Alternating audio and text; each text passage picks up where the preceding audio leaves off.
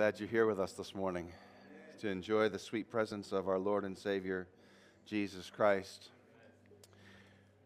Just a moment in His presence can adjust things in our hearts and our minds, our attitudes that could take you several hours of working out or whatever you do to help get yourself focused. I just think a moment in His presence is sometimes all we really need to just get our bearings and get ourselves uh, pointed in the right direction.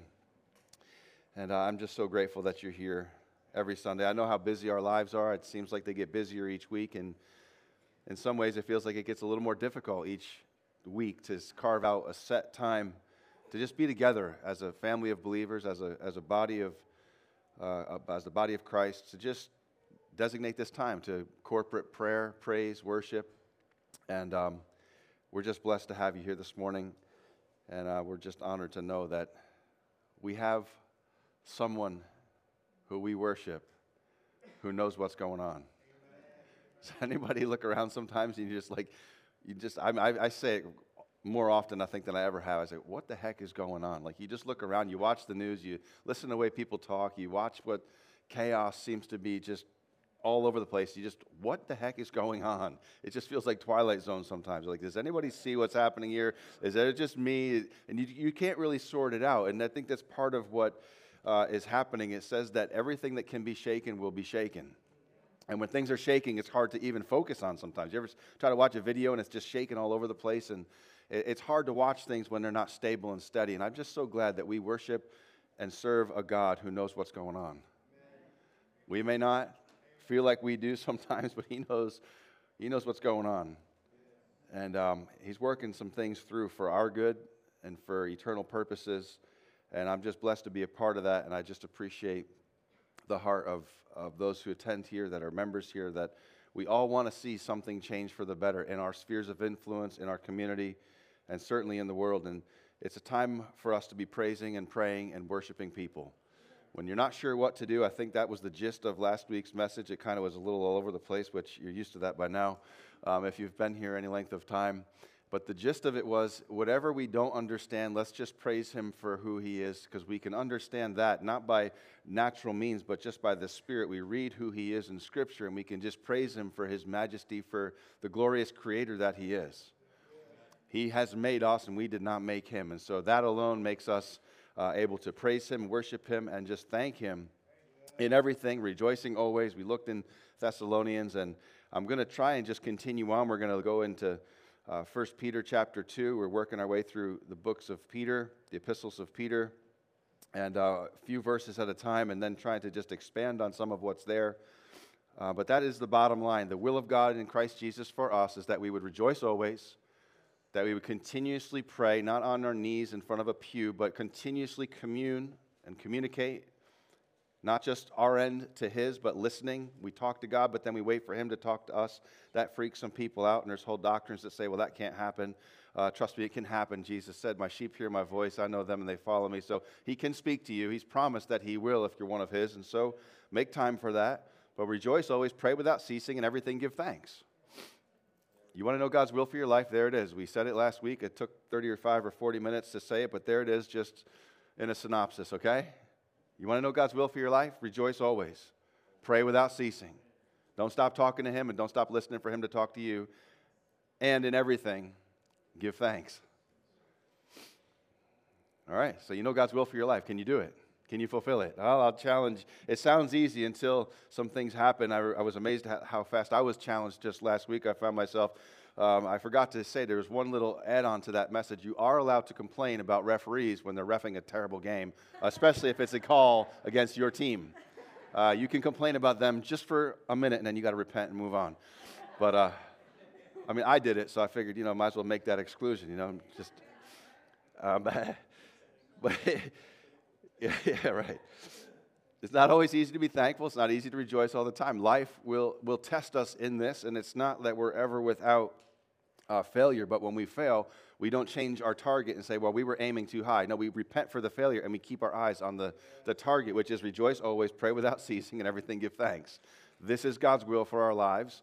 And the sooner we learn this and we obey this, the more we're going to see the supernatural, I believe, released into our lives because I don't believe he can trust folks that are, are bent on complaining and, and always being down and negative with the supernatural realms because it's just not a, it's not a fit. Your character is developed when you're forcing or you're just agreeing and being obedient to rejoice and to pray and to give thanks, even though your soul and your flesh aren't feeling it in that moment because life isn't treating you the way you want to be treated. And so it's an act of faith to press past those feelings and to continue to be obedient and to simply praise Him. And I want to just, before I go into the, the continuation, there's, there's two versions of this passage in Psalm 22 that I just want to read.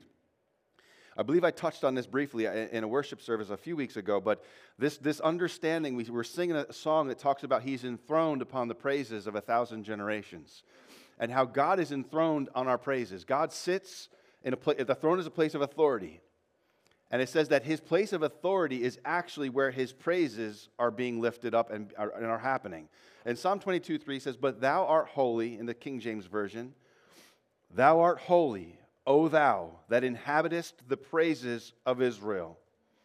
In the New King James, it says, But you are holy, set apart, enthroned in the praises of Israel. Israel were God's people. He takes a position and a seat of authority when we choose to begin to praise Him. If you've got things in your life that aren't under the authority of God's word and under the, the character, of the fruit of the Holy Spirit, sometimes you can begin to see Him act in authority and power over those things by simply beginning to praise Him. It says that His place of power is seated upon the praises of His people. The enemy knows this. Why do you think sometimes it's so difficult to just get through what we have to get our mind around to be able to come to a place of just praising Him with an open heart and just worshiping Him and thanking Him for everything that He is, even though our life might not be in the greatest set of circumstances. It's an act of faith, but he's, this is one of the most basic things, and this is why all the earth can do this. It doesn't matter what tribe, tongue, nation, every, this is a baseline truth and reality. We can all do this. We might not understand some of the, the deity of Christ or some of these doctrines that you can write books about, just one doctrine of faith. But we can all understand hey, we have a creator. He made us, He put us here, and so let's give thanks to Him because here we are. And when we'll start from a simple place of obedience, I believe that He trusts us with more. And I'm, I'm just finding how uh, challenging that is. When you begin to speak about these things, you suddenly realize how quickly you'll be tested on can you maintain a position of thanksgiving and praise before God, even though life is not really seeming to line up in something that you want to give thanks and praise for. But there's a principle here in, in 1 Peter chapter 2 that I want to, in the next few verses, that I think is important for us to start. And uh, I'm not sure if we'll finish it today or next week, but here's we're going to start in, uh, well, I'll, I'll, start in verse 9, 1 Peter 2 9, which is what we uh, read last week. And then we'll go on to verse 11 through 12. Our praise is our obedience. We praise, we obey. But when we obey, something else happens, which I think is very cool. In verse 9, it says, But you are a chosen generation, a royal priesthood, a holy nation his own special people, that you may proclaim the praises of him who called you out of darkness into his marvelous light, who once were not a people, but are now the people of God, who had not obtained mercy, but now have obtained mercy. In verse 11, it says, Beloved. That term is, is, is uh, he shifts gears here. He's just saying, like, here, this is the purpose. We're, we're born again to be able to proclaim his praises, who, who brought us from darkness to light. But then he's trying to say, but guys, listen to me. Brethren, family, beloved. He's shifting to a heart level. This is not an intellectual thing that he's saying. This is not a doctrinal teaching. He's shifting into this realm of the soul and of the heart. And he's saying, guys, listen, those who are close to my heart, beloved, I beg you Listen, you hear, the, you hear the shift and the tone. He said, I'm begging you. Did you ever get to a place where someone just had to, or you had to plead with someone, like, please don't do this. Please do this. Whatever. You, but you come to a place where it's not about logic anymore. It's not about rationale. It's about a heart. You're just, please, you, you're begging. Uh, you know, drop to your knees. Maybe you had to do that to get married. I don't know. I, did, I almost had to, didn't I? I think she saved me. That was a long time ago. Now she would make it a lot easier for me to, to catch her, I think now that she knows how wonderful I am. Beloved, I beg you, I beg you. Beloved, I beg you, as sojourners and pilgrims, he quickly identifies who he's talking to. If you don't understand that you're a sojourner and you're just a pilgrim here on earth, and all you see yourself as is an earthling, the kingdom won't make any sense to you. It'll seem like it's disconnected, it's too far away, it's unattainable. What, re- what relevance does it have to my life? That's the problem. You're trying to make the kingdom relevant to your life instead of your life relevant to the kingdom. And there's a world of difference between the two. It's the cart and the horse. He says, Sojourn, I beg you, as sojourners and pilgrims, abstain from fleshly lusts, the, the things of this life. That, that war, uh, says that, he says, they war against our souls. The things of this world that when they become in an obsessive uh, indulgence, they war against your soul. They begin to contaminate who you really are. They begin to have this inner conflict against who you know you're really called to be and who you feel like you are in a given moment because the behaviors and the, and the draw and the magnetism of earth it can come through all kinds of unforgiveness in different ways that the world seems to lock onto your soul and we call them soul ties and these things that sometimes uh, restrict us in our freedom in christ but they war against our soul but then he says this He says, Have your conduct honorable among the Gentiles, that when they speak against you as evildoers, isn't it amazing that when you get it all right, they're going to speak against you as an evildoer? Does anybody see, pick up that in the frequency of, of the modern world that we live in? That when you do it right and you stand for what's right, you stand up for a cause that matters, all of a sudden you're the evildoer, you're the one that needs to be arrested. It's an incredible reality how shifted and how twisted everything is upside down. But he says, but they're going to do it. They're going to speak against you as evildoers, but when they do, that they may by your good works which they observe still glorify God in the day of visitation. There is something here that Peter's trying to encourage those who are living out among the Gentiles, those who are outside of Christ. And he says, they're going to speak against you as an evildoer, but there ought to be a behavior about your life, works that are happening through your life that even though they're saying bad things about you, they can't help but deny something is at work in these people. And it doesn't say that they're going to glorify the people, it says they're going to glorify God when God shows up and reveals to them the reason they're different is because it's me in them. You don't just hate them, you actually hate me. And they're going to have, it says they're going to have a chance to glorify God in the day when He visits them. And so we hear good works. And immediately there's, again, there's all this different theology. There's whole denominations formed around, well, what part do you bring to the table when it comes to your salvation? What part do your good works play? And you've got some religions and denominations that it's pretty much if you're not good enough, then you have to basically stay in a temporary holding tank until maybe you get enough prayers built up in your account and then you can get to the place where you're supposed to be and it's all just about merit and good works and performances and, and it is really tragic because it's not the gospel of jesus christ it's the gospel of man made religion and the message that produces bondage in the human existence rather than true freedom. But I just want to clarify with a couple scriptures before we move on. When it says good works, Ephesians 2:10 makes it very clear, for we are his workmanship, created in Christ Jesus for good works. The, we're created for good works. You're not just here, you didn't just get saved so that you can just go back and live life however you want to. You're created anew and born again so that you would perform the good works, but listen to which ones they are. The good, prepared for good works, sorry, created for good works in Jesus Christ, which God prepared beforehand. Before you said yes to him, he already had good stuff prepared for you to do, and that we should walk in those good works. The good works that God has prepared for us. These aren't works that we have to concoct and we have to try to, you know, come up with all these strategies to be doing the good work that the world's going to notice. If we just follow what God's prepared for our life, you're going to discover that people are going to take notice and it's going to be a witness to them and it can lead to them glorifying God in the day of visitation. Our obedience can actually produce praise in somebody else. And I think that's the gist of what I was trying to say last week that when we praise, we obey. When we obey, we allow others the chance to praise. And our obedience is simply to be thankful, to be rejoicing always, to give thanks, and to be understanding that He's the one who's prepared a life for us to walk through. And in case that doesn't solidify it for you, let's read Philippians chapter 2, verse 12 to 15. Again, Paul's writing to a different church, but he says, Therefore, my beloved, as you have always obeyed, not as in my presence only, but now much more in my absence, work out your own salvation with fear and trembling. And so many people preach a message with a period after that statement.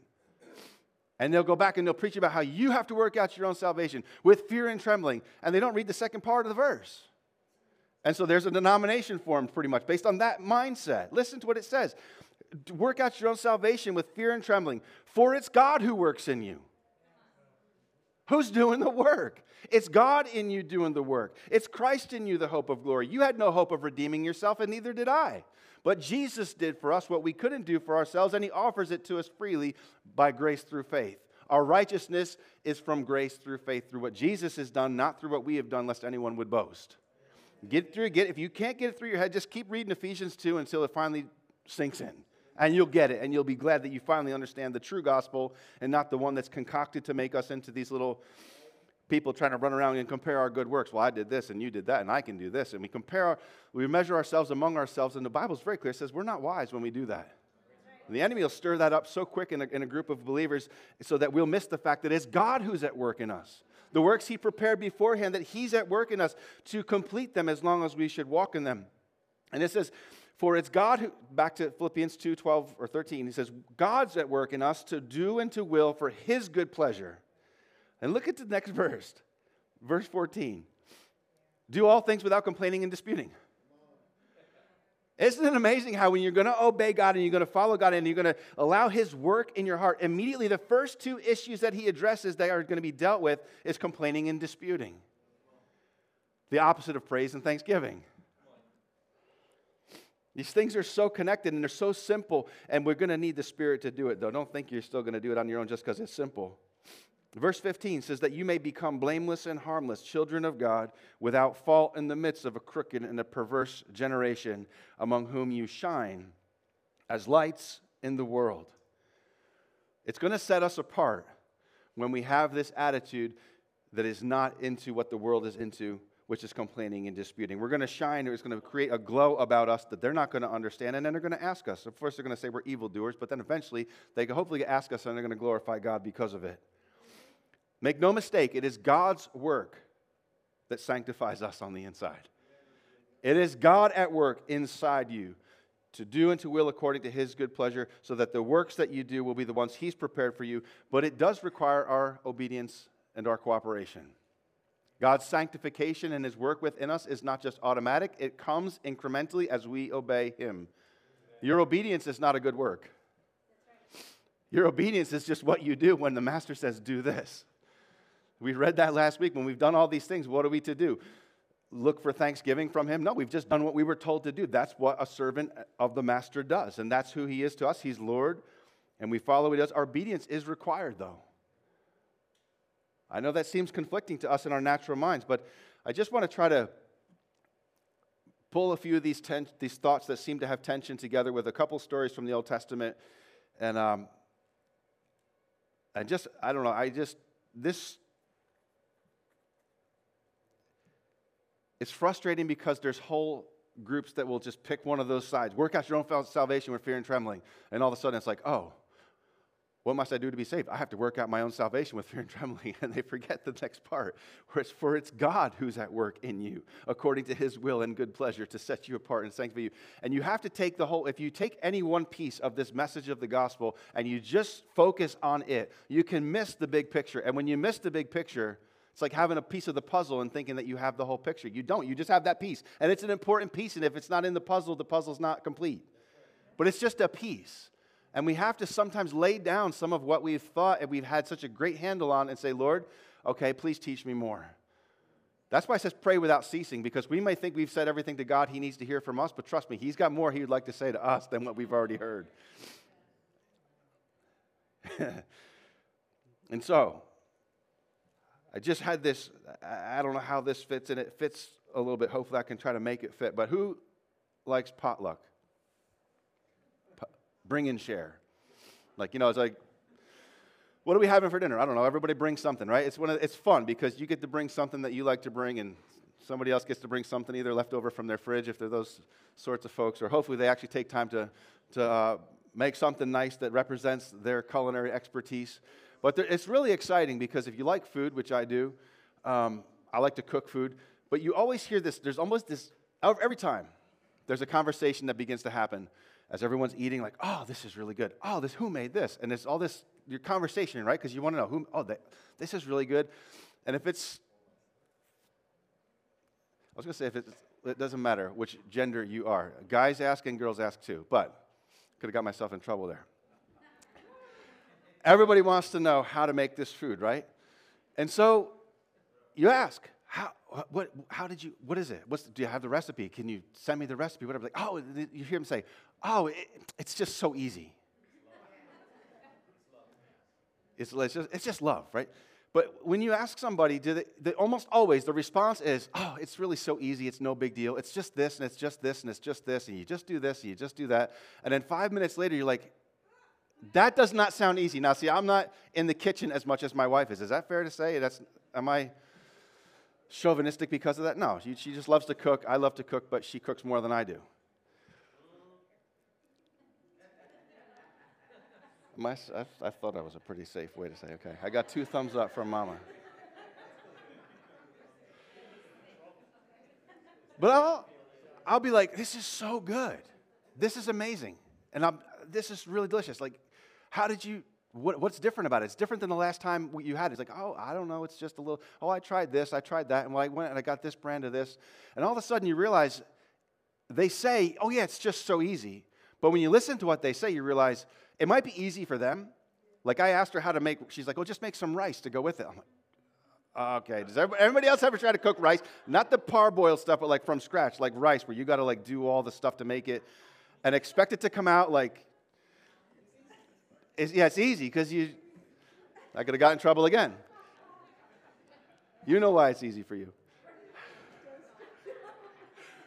It's not easy. But she says, oh, so it's so easy. I, I showed Adasa how to do it. She knows how to do it, and that's my 13 year old. So I'm thinking, okay, how hard can it be? She's like, yeah, you just do this, you just do that, so you cover it, you, you do this, and it looks a certain way, then you, put, you take the lid off, you crack it, you, you, you add a little more if it needs. And I'm like, that's not easy. It's not easy. Now, my wife makes perfect rice every time, but when she's telling me what's so easy to her, and I begin to think about it. Everybody you ask, doesn't matter if it's that favorite salad that they bring or their special, uh, people get known at Christian church potlucks because they kind of tend to bring some of the same things because they're so good. They have their niche dish, you know? And they'll say, oh, it's so easy. You just got to do this, this, and this. And they don't share the recipe, but they're willing to tell you what it is. I think there's something to it. They're just trying to protect that, maybe. But I'm thinking, why is it so easy for them to just spout off with no recipe card, but they can just, and, and five minutes later, you got the recipe for how to make this easy dish. It's just, boom, five minutes and just put it on the table. And then you think about it, it would take me two hours to do what I just heard them say, and I probably still wouldn't get it right because it just is not as simple as they're trying to tell you that it is. And I thought it's interesting that it's always that way. Like you never ask somebody, oh, this is delicious. How, how? like, oh, well, I tell you, but it's just so complicated. It's so, it's just really difficult. And I mean, you could probably try to do it, but it wouldn't be anywhere near as good as I do it. So just, I'll bring this dish. You laugh because you've never heard that. But that's the truth. The truth is, that's the, the reason they're the only ones that can make it is because they cracked the code and they know how to do it. And they're telling you that it's easy, but it's not.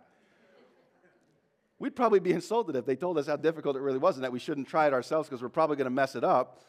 Because I mess rice up. I don't know how, you know, you think, oh, it's too this or just add a little water or a little more steam time or whatever. No, once it's messed up, it's messed up. There's no redeeming bad rice. It's just something about that is it even, I don't know, it's a vegetable starch, grain, whatever it is. But if this is, to me, this is where I think there's a segue into what we were talking about before that. And it's this For God, it's easy. Our righteousness in Christ is not hard for Him, He's already perfected the recipe. He's done it millions and millions and millions of times. He's not still looking at the recipe card for, like, oh, yeah, this person's a little different. I wonder Maybe I'm going to have to add a little more of this or this. No, Jesus Christ is your righteousness. If any man be in Christ, he's brand new. He's made over. He has a, a, path in front of him that looks like the path Jesus walked. That's the truth of how easy it is for God. He's done this millions and millions and millions of times. He's not suddenly thrown off by our unique situation and think, ooh, you got me there. I'm not sure how to make this one the righteousness of my son that's going to take a little extra pepper or salt or whatever it is that you think you might need. No, it's the same for all of us. We all come to the same narrow gate. It's Jesus Christ and Jesus Christ alone. There's no add on to that. There's no good work that you compare with Jesus that you can put alongside Jesus and say, okay, now I can get in. It's just Jesus. And once you add anything to Jesus, you've got nothing. Jesus plus nothing is everything. Jesus plus anything is nothing. This is the core foundation of our salvation by faith through Jesus Christ, by grace through faith.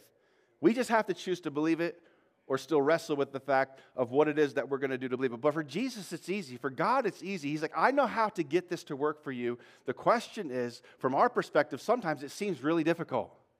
It's like, wow, that's a lot. I need to do, and he begins to speak to us about parts of our life, about little things that need adjusting. And it sounds all of a sudden complicated, but it's not complicated for him. He knows that Jesus is the way. And when your heart is set for Him, the details all come together, and all of a sudden you realize you're walking a path that you had no access to before Christ. That's the nature of salvation. That's the reality of this gospel message. It's easy for him to lead us in a path of righteousness because that's the path that he walks. And if we're following him, guess what? We're walking on the same path. Following Jesus. Not following some doctrine, not following some book, not trying to understand some complex theology or some doctrine that seems to have people confused or, or bickering or disputing among themselves. No, just follow Jesus.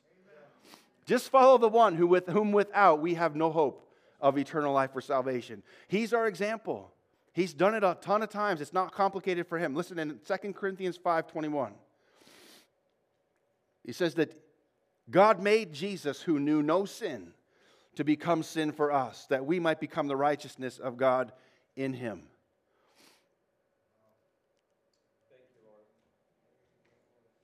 God made Jesus who knew no sin to become sin for us so that we might become the righteousness of God in Christ Jesus. There's nothing else you can add to that. There's nothing else you can take away from that and still have the power of what it is. We become righteous through what Jesus Christ did. People tend to jump to the good works part because they say, well, okay, now how do I. And you miss the, the, the, just the depth of what was just said that for God to make you righteous was nothing. He already accomplished it. It cost him everything. He did it once and for all time. Jesus is not coming back again to do it for you because you are outside of the special grid that those who could follow Jesus were able to follow back then. It's just Jesus plus nothing. It's Jesus alone. It's saying, Jesus, I believe in you. I'm here. I need to be rescued. I need salvation. I need to be redeemed. I don't have righteousness of my own, but you have righteousness because you didn't know any sin, but you became sin on the cross for me. Yes, sir, I accept that. Thank you. Eternal life is now mine. Does it grow from there? Absolutely. Do you become the fullness and the measure and you grow into Jesus by the Holy Spirit's leading? Absolutely. But we confuse sometimes the salvation moment when we receive Him by faith and we become the righteousness of Christ by faith and by faith alone, by grace through faith, is the only way you can get there. And we confuse that with the journey that ensues as we walk the journey through the rest of our days here on earth. And that confusion costs a lot of people dearly because they walk in confusion, they walk in frustration, they walk in a sense of condemnation, and they walk short of the glory of Christ because they haven't started at the start. Which is to realize you were never going to get there on your own. You can't get there on your own. And as soon as you begin to try, you begin to lose everything that the gospel truly is, which is grace through faith alone. And I want to look at it the way that I read a scripture and it kind of triggered some of these, these thoughts, and it was found in Isaiah 43 16. These two distinct realities. And I just was reading through the scripture and I thought, wait a minute, it's talking about two things. It's just Isaiah 43 16 says, Thus says the Lord, who makes a way in the sea and a path through the mighty waters. A way in the sea and a path through the mighty, and a path through the mighty waters. The way through the sea was Egypt being left behind as the Israelites walked through the, the parted Red Sea and it reclosed and took out everybody that was trying to follow you know, tissue.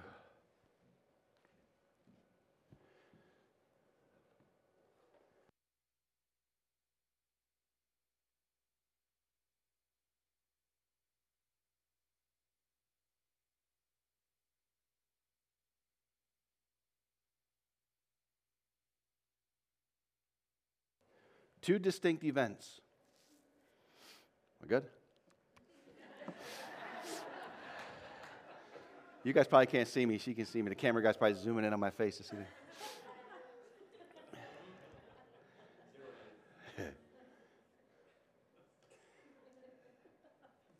Away in the sea and a path through the mighty waters. In Joshua 3 and 4, we don't have time to read the stories here, but this is the part where Israel has come out of Egypt. They've been in the wilderness. They made it to the promised land, but they complained about God's promise. And so he sends them back around until all the complainers were dead. And now Joshua and Caleb are about to go in there. The only two of the spies who are still around, and they were going to now lead the people into the promised land. And it says that in, in, in Joshua 3 and 4, it, it just begins to discuss how they're going to go across the Jordan River, which is at flood stage. Now, if you remember the story of, of the deliverance out of Egypt, they come to the Red Sea, the enemies are coming up behind them, there's all this pressure, it's like we're about to die, and Moses just lifts up his staff, and all of a sudden, God just does this miraculous thing. God did the whole thing. All they had to do is say, okay, let's, let's walk through this so that we don't die. There was a lot of pressure involved, there was a lot of emergency, and God did the entire thing by himself. Boom, done. When you get to the story of Joshua 3 and 4, which I really think you should read through, there's so much in it that's very, very powerful. But when you get to it, you realize, you realize that the, the Jordan River is now in flood stage. It says it's overflowed the banks, the whole thing. There's no way to cross this. And just across it is the promised land, the land of promise. And when, you, when you're delivered by God and salvation comes to our life and we're born again and we're, and we're put out of, we're brought from Egypt and we're given our freedom, um, sometimes there's a bit of distance between that and when we fully begin to walk into the promises that God has for all who believe. As believers, there are a unique set of promises that now apply to us that did not apply to us when we were in the world, when we were in Egypt. And there's a way He wants us to access those, there's a way He wants us to come into those. But He's not going to just do it all by Himself like He did the Red Sea. And so he instructs them. He says that send the priests into the water first. As soon as the priests were standing ankle deep in the water, carrying the Ark of the Covenant, which was the place where God's presence was, then suddenly the waters of the Jordan River at flood stage were stopped. And it says they began to pile up into towns and villages on the backside. And all the people, as the water dried up, walked through on dry ground into the land of promise. Many people don't even know that story. We just know, know the Red Sea story so well, but we don't realize it still took a divine miracle for them to get to the place of promise. That God didn't intend to deliver them from Egypt to live them out in the wilderness to just die and just have some unsustainable long term life. He wanted to give them a place called the land of promise. In fact, He promised them this land when they were still in Egypt. There's a land flowing with milk and honey. Can you imagine how that must have sounded to a slave? Under the Egyptian you know, whips and being forced to build things with, with bricks and straw and have to do all this, this work. They were slaves for centuries, and all of a sudden they're hearing about this land of promise. God's telling them, Moses, my deliverer, will, will lead you into this place where you're going to have. You know, that, that to them must have just sounded ridiculous because I don't know about you, but slaves back then did not get treated very well, and historically, slaves are rarely treated well. And they were in a condition where it had to be so hard to hear about this place where it's all good and all amazing, but they had to believe enough to follow Moses. And it took some time and it took some plagues and a bunch of miraculous intervention, but eventually they get to the wilderness. Now they're at the promised land. And they're at the edge of it, and yet again, a body of water. But here it's something different. They didn't move forward based on pressure of an enemy behind them. They were drawn forward by the presence of the Holy Spirit, stepping into the river first and then allowing them to have access to it from downstream. What was once downstream is now a place where they can cross. They get to the other side, the priests begin to come through, and as soon as they step out, the waters come back through, and the Jordan River is back flowing just like it was. And they are on the land of promise side. It's an amazing story. It's an incredible thing, but there's a distinct difference. They now were led into a place that before they were driven to. I don't know about you, some of us were driven to a place of needing Jesus for our salvation. We were like, it's game over unless you do something, Lord. Some worse than others, and there's no point comparing that. That's not the point. The point is, we came to a moment where we realized if He doesn't do something, I have nothing left to sustain this hope that anything could ever be uh, eternally better. And so there's, there's a difference there. So he leads us, he leads them, he makes a way in the sea, and he makes a path to be led through the mighty waters. And so please read that story and, and, and process it in your own, in your own way. It's, it's, it's wonderful. But I want to go to Ephesians chapter 1. You don't have to go there if you don't want to, because I'm kind of cruising through this. But I'm giving you references. You can go back and study this. This is, it's an amazing difference, and I think there's many people frustrated because they don't understand. They thought salvation and coming through the Red Sea and your past and your bondage has been done away with, and you think, okay, here I'm in the wilderness, and that only lasts so long because until you make it to the land of promise, you're not in the full intention of God's heart. He didn't say, I'm delivering you to this wilderness, I'm delivering you to the land of milk and honey. It wasn't the wilderness. In fact, He had to provide emergency food for them, manna which, although it was okay for a while, it was not the milk and honey that they had been promised. And he wanted to get them there if they would choose to be thankful and, and stay in a praising, uh, with a praising attitude. And so Ephesians 1.13 just says this, 13 and 14. In him, Jesus, you also trusted, after you heard the word of truth, the gospel of your salvation, in whom also having believed, having believed, saved, you believed, you were redeemed from the curse of sin and death. Having believed, past tense, you were then sealed with the Holy Spirit of promise. What is the land called that God wants to bring us to? The land of promise. What do we need in that place? We need the Holy Spirit of promise. The, the, the, Peter, we've been given these exceedingly great and precious promises that through these promises we can partake of the divine nature. God relates to his children through promise. The land that they were inheriting was a land called promise. If you don't believe God's word, you will never experience his full power and provision for your life. It doesn't come by it comes by believing the promise. And guess how we are guided and led into that place? The Holy Spirit of promise. Who, listen, there's a comma there. Holy Spirit of promise, comma who is the guarantee of our inheritance. Do you realize that God personally, Himself, is the guarantee that we walk into our inheritance, the promised land that He's promised our lives? The promise of eternal life? You can't get there just by doing the good works. You can't get there by, by following every other part of it. You have to get there through the Holy Spirit. He's the guarantee of your inheritance. No amount of performance, no amount of repentance, no amount of anything, no amount of sacrificial giving, no, power, no, no, no amount of anything you can generate in yourself can ever guarantee a future in eternity with the Lord, with our Heavenly Father. He Himself is the guarantee. If any man be in Christ, not a new set of rules and doctrines and understandings and revelations in Christ is the only way. It's the same with the Holy Spirit. The only way to inherit the fullness of what He's provided is Himself. That's why He's called the Holy Spirit of promise. He's the spirit of the promised land. People, I don't know about you, but I've been driving a lot of interstate lately. I've been traveling more than I probably ever have in my life, mostly on interstate. And there's something you're going to learn if you travel long distances you need rest areas. And rest areas become a very close friend the older you get. And I'm not old. I'm not saying that I'm old because I'm not trying to compete. I'm saying as you just get a little older than 30s, you have less time from when you think you should stop to when you need to stop. And those rest areas become a staple of a successful move from point A to point B. But I don't know how plain. I mean, just say they can save, maybe not, yeah, they could save your life too if you're dozing off. They could save your life. They could certainly save your upholstery um, as well. At least I can blame that on Pastor David because he encouraged me. He said, Make it, please. Said, Make it plain. I don't know if you heard him. Is that plain enough? All right.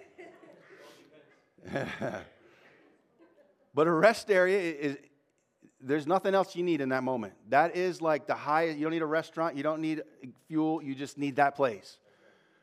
But you don't stay there for very long. You camp out at a rest area. I mean, maybe you need to sleep for a couple hours. You need a cat nap. Okay, it's noisy. Trucks are coming and going. Doors are slamming. It, it's okay for a minute if it keeps you alive and gets you that little bit of rest that you needed. But nobody camps out there. It's a, it's a place designed to pass through. And I feel like the wilderness in, in, in is a very simple, you can use it as an analogy to this wilderness part of being, you are saved, you are redeemed, you are promised the land of milk and honey. And it's great to not be under the whips of the Egyptian taskmasters. I'm sure they appreciated after a while, like, yeah, the food's not great, the water's unpredictable sometimes, but at the end of the day, their children were being raised up in a place where all they were talking about after 20 or 30 years, and the other ones that complained were dying, they began to think about the promised land they began to be told about this place that God hasn't changed his mind. There's still a place of promise, and we're going to go through it. And yes, there's a big river in front of it, but God has a plan for us to get to the other side of it. And suddenly, they follow God's plan to the T. His presence goes, they come alongside, and the next thing you know, they're on the land of promise side of the, of the Jordan River. And something I've learned about in my own life, and maybe you've learned it too, is that sometimes the greatest promises, the greatest places of territory that God wants me to get to, they're bordered by something. There's something in the way. Maybe it's not a river. Maybe it's great walls. They, they got across the river and then they hit Jericho. We talked about that last week. They come against a city with walls. They have no means to break it down. It's amazing to me that God never told them about the land of milk and honey, flows with milk and honey, and great wall cities, and giants, and rivers, and things that you can't get. He didn't even mention all that stuff because he had the plan for all that. He already had that all worked out. He just needed them to follow his instructions. They didn't need to calculate and figure it out, they just had to follow him. This is what it's called to be led by the Spirit. Those who are led by the Spirit are the sons and daughters of God. If you're not led by the Spirit, if you're trying to do it on your own and you're trying to concoct something that's going to impress God, you're always going to be frustrated and you're just parked at a rest area on the way to the promised land, wondering why, after a couple weeks, it's just not very great. It smells, it's noisy, it's not a place to, st- you weren't supposed to stay there. It was a temporary spot to catch your breath and to keep going to the land of promise. How do you get there? The Holy Spirit of promise. We've inherited these amazing promises because in them we partake of the divine nature. God will never stop relating to us except through promises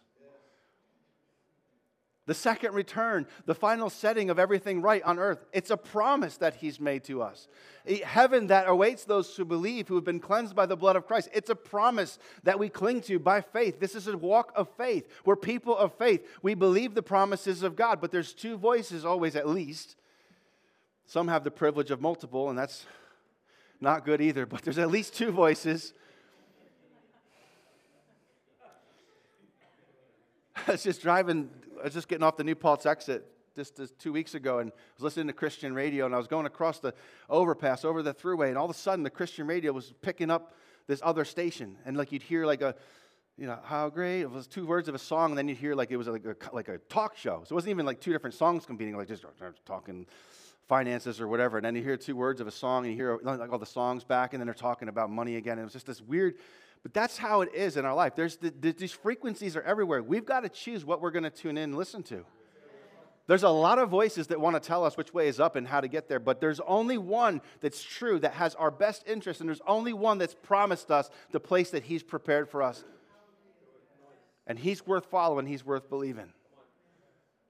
He's not a man that he should lie. His promises are true. All of Christianity, all of faith in God is hung on the fact that he backs his word to perform it. And if he's not a man, if he doesn't follow through on his word, we all have nothing. We have no hope of heaven. We have no hope of salvation. It's all through promise. The question is, do we believe it? I want to read Isaiah 43 as we close, just the first two verses. It says, But now, thus says the Lord who created you, O Jacob, and he who formed you, O Israel, fear not, for I have redeemed you. In God's understanding he's already finished the work. It's already a done deal. It's just us here stuck in time walking this through that we can sometimes question did he really? Was he really successful? Yes, he was successful. It says, I have redeemed you. I have called you by your name. You are mine. There's no doubt in God's heart who you belong to. He has called you, He has saved you, He has redeemed you, He has made you His. He says, I have made you mine. I called you by your name and said, You belong to me. This is how God sees us. And we have to learn to see ourselves that way because we're still here trying to wrestle. And what do we usually use to wrestle, whether it's true or not? Our own performance. Whether you had a good week or a good day or a bad day or whatever you did or didn't have, whether you're sick or whether you're healthy, you all you think any of those things have any impact on how God sees you and whether He's called you and made you His own. The enemy would love to convince you that those things are part of the, of the equation. They're not. It's Jesus plus nothing. It's just Jesus. It's just our willingness to follow what the Holy Spirit wants to lead us into. He says, You are mine. When you pass through the waters, I will be with you. He didn't say you won't go through waters. He says, I'll be with you, though. And when you go through the rivers, they're not going to overflow you. And when you walk through the fire, you shall not be burned, nor shall the flames scorch you. How do we know? Because He's with us. Because our guarantee is not written out on paper. Our guarantee is the Holy Spirit of promise, who is the guarantee of our inheritance until the redemption of the purchased possession to the praise of His glory. I don't know about you, but if you need a better guarantee than the Holy Spirit for what He has promised you, who are you going to give more credence to? The voice of your mind, the voice of condemnation of the enemy, your flesh, the mirror? What, what, what way would you measure yourself that would say, Yeah, Holy Spirit, I don't know if you can really pull this off, even though you're the one that's been given, promised that my inheritance will be secure because of you? God Himself says, I'm guaranteeing it. Where is there room for doubt in that? How does doubt creep in if He Himself is the guarantee that the inheritance has been secured through what Jesus did? I'll tell you how deception. Deception. We could be deceived out of the simple truth of what's been just said from the Word of God. And we know who tells the lies. Jesus said when he lies, he speaks his native tongue. He doesn't know how to tell truth. He just questions everything. The first thing he tells Adam and Eve, right? Did God really? He questions. Because once you believe what God says, nothing else matters. No other voice has weight in your life, only God's voice. But sometimes the promises, they're bordered by obstacles. God's got a plan how to deal with them. He knows how to deal with obstacles.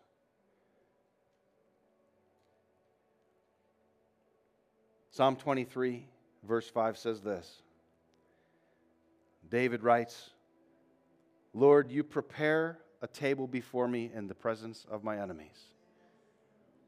When God is making the meal, you don't have to wonder how it's going to taste when He's finished. The marriage supper of the Lamb, you think someone's going to take a bite of that steak and be like, ooh, this is a little chewy. It's going to be the best you've ever had. When God's at work in someone's life, you think He's doing a halfway job, like He forgot to add a little something that they know. He knows exactly what every single one of us need. It's Jesus, His Son. It's the revelation of Jesus, His Son. That what He endured, what He suffered, what He offers to us freely by grace through faith is enough that the Holy Spirit can move in on that belief and guarantee a path through the waters because they're not going to wash over us. They're not going to sweep us away. How do we know that? Because he said, I'll be with you. And better than that, he said, when you're sitting down in the presence of your enemies, I'll cook for you. He said, I'll prepare the meal. I'm not going to take the enemies away, and I'm not going to wait just till this one day high in the sky. He said, I'm going to make you a meal right in the presence of everything that's going wrong and everything that shouldn't be the way that it is. He says, right there, I'm going to show you how I know how to cook. yeah, you think Gordon Ramsay knows something. We got to choose who we're listening to, folks. There are so many voices out there that even if you're tuned into the right one, another voice can creep in on that one. Jesus knows how to get us where he wants us to be. Follow him. He didn't say go and figure it out. He said, come follow me. I like the ones where they say, Well, I could try to tell you how to make it, but just come on over on such and such a night and I'll show you. Those are the recipes that if you take the time to do that, you're like, Oh, okay. That's not so hard. There's something about having, he's already done this, folks. We can look through scriptures and see how he did it and what he's accomplished and what he's done. We just have to truly align ourselves to say, you know what, I'm tired of figuring this out on my own. I'm just going to follow what you've shown us because what you've shown us is delicious. It produces a fruit and a beauty in people's hearts that you can't find from the systems of this world. They're temporary, they're band aids. But what he offers us is a transformed, brand new, completely reborn existence through Jesus Christ. Let's stand together this morning. I hope that gospel is clear to you. Jesus, we're thankful that you've given us a simple gospel. And Lord, we just ask that you'd help us to guard our own hearts today. Lest as the serpent was crafty and deceived Eve away from the simplicity which was in you, that we too, Lord, could get distracted and get focused on our own failures, our own existences, our own successes, and miss the fact that this great gift, the greatest gift that's ever been given, it comes freely and it comes without strings attached, but it comes with you attached. That you are the gift and that Holy Spirit, you are the guarantee. You are here with us to get us through these barriers and these borders that seem to always be keeping us from places of promise. Lord, you've promised us eternal life. You've promised us redemption and healing for our bodies and healing for our minds. And, and you've promised wisdom to us, Lord. The things in life we don't know how, to which way to turn, how to decide them. You've promised us your wisdom, not just a little, but abundant wisdom, liberally, without any reproach. Lord, we ask you for these things this morning, not because you haven't done enough, but because you said that if we would ask of you, that you would give them to us. Lord, forgive us for the times when we think of ourselves as less than your children, your precious ones, ones that you've called by name, ones that you have said, You are mine. Yes. Forgive us, Lord. Sometimes we're easily distracted and we can believe the lies. But Lord, we belong to you, and no one can snatch us from your hand. You've promised us this. And so, Lord, I just pray that you would touch hearts this morning, that we could walk out with a, with a confidence knowing that we are the ones that shine as lights in a dark world, that we don't need to look someplace else, but it's you shining in us, Jesus. Jesus, we're thankful because we had no qualification to receive this gift other than we believed you. And we chose to believe your words and your promises. Father, we thank you for this day. What a beautiful day. We thank you that spring is coming, that this journey that we're on doesn't end in a rest area, but it ends in the promised land of all promised lands. Father, we desire your presence to not just be here with us now but to be available to us and be able to be felt by us as we leave this place, as we drive where we drive, and as we sit, as we eat, as we walk, as we sleep. Lord, that your abiding presence would be uh, uh, understood for the great value that it is, that it's a promise you've made to us, that you are with us always, even to the very end of this age. God, I thank you that you always follow your word to complete it, and it does not come back empty to you. Father, I thank you that as your word has gone forth this morning, maybe hearts have already been touched and lives have already been touched, but Lord, I know that you still desire for us to come before you and to ask of you. And we thank you, Lord Jesus, that you are faithful to give us the petitions of our heart. It's in your name that we pray, Lord. And all God's people said, Amen. Amen. If you could use prayer this morning for anything at all, we have a prayer team here that would love a chance to pray for you you're battling with anything that you feel like you just need someone to agree with you on, come on to the front. We're going to pray over you and believe for God's touch upon your life. God bless you. Shine bright.